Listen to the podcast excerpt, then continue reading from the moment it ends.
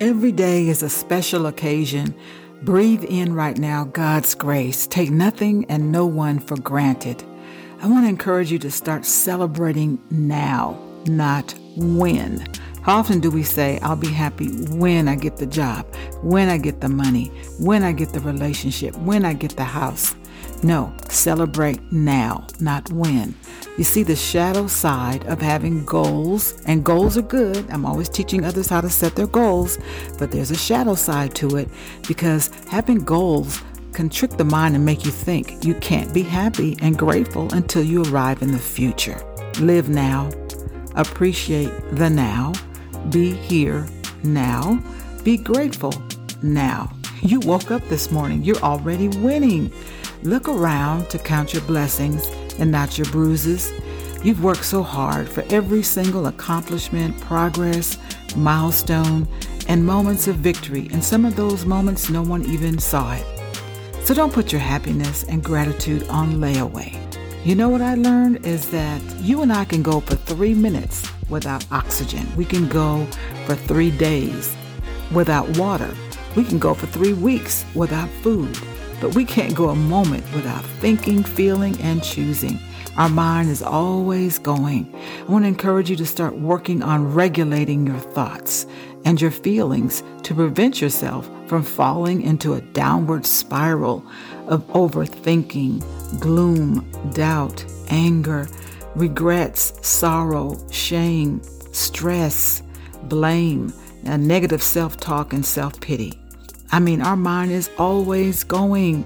When circumstances out of your control add stress to your life, it becomes even more difficult to regulate your state of mind. Stress and anxiety can just fuel, add fuel to unwanted thoughts, unhealthy thoughts. It can provoke worry and lead you into a cycle that can rapidly become overwhelming and just pull you into a dark pit. I want to remind you to start taking back control of your thoughts because you can't go a minute without thinking by exploring those key sources of stress. Where is it coming from in your life? And seek ways to remove and reduce those triggers. We all get triggered at times by people and circumstances, jobs, the news, but most people can't completely remove all the stress triggers. Stress comes from the outside. And you can't always control what's happening on the outside.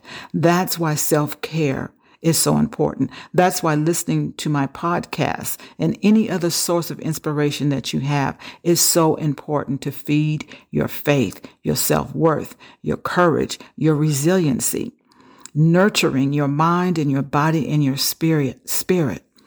It, this all makes it possible for you to bounce back from those life difficulties, those bumps in the road, so that you do not lose your way, you do not lose hope, you do not lose faith.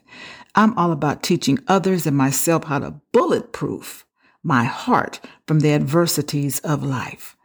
And self care looks like getting some quality sleep, eating nourishing food, drinking water, having a good, healthy social connection with others, as opposed to being isolated. Mm-hmm. Self care is about asking for help when you need it. It's about making time for relaxation, to not overthinking the staying. The trick is to learn how to sit with the thoughts that you don't want. Notice them, but then you got to let them go, which helps you to loosen their hold on you. You, you can't deny it. If whatever you're feeling, you're feeling it. And you say, oh, there it is. But you, the minute you acknowledge it, rather than trying to push it down and resist it and fight it, you say, mm, there it is. And it loosens its hold on you. Looking at a situation from a distance, from a point of view where you are stepping outside of yourself, helps you to see a full picture and not just focusing on the trauma that you're experiencing.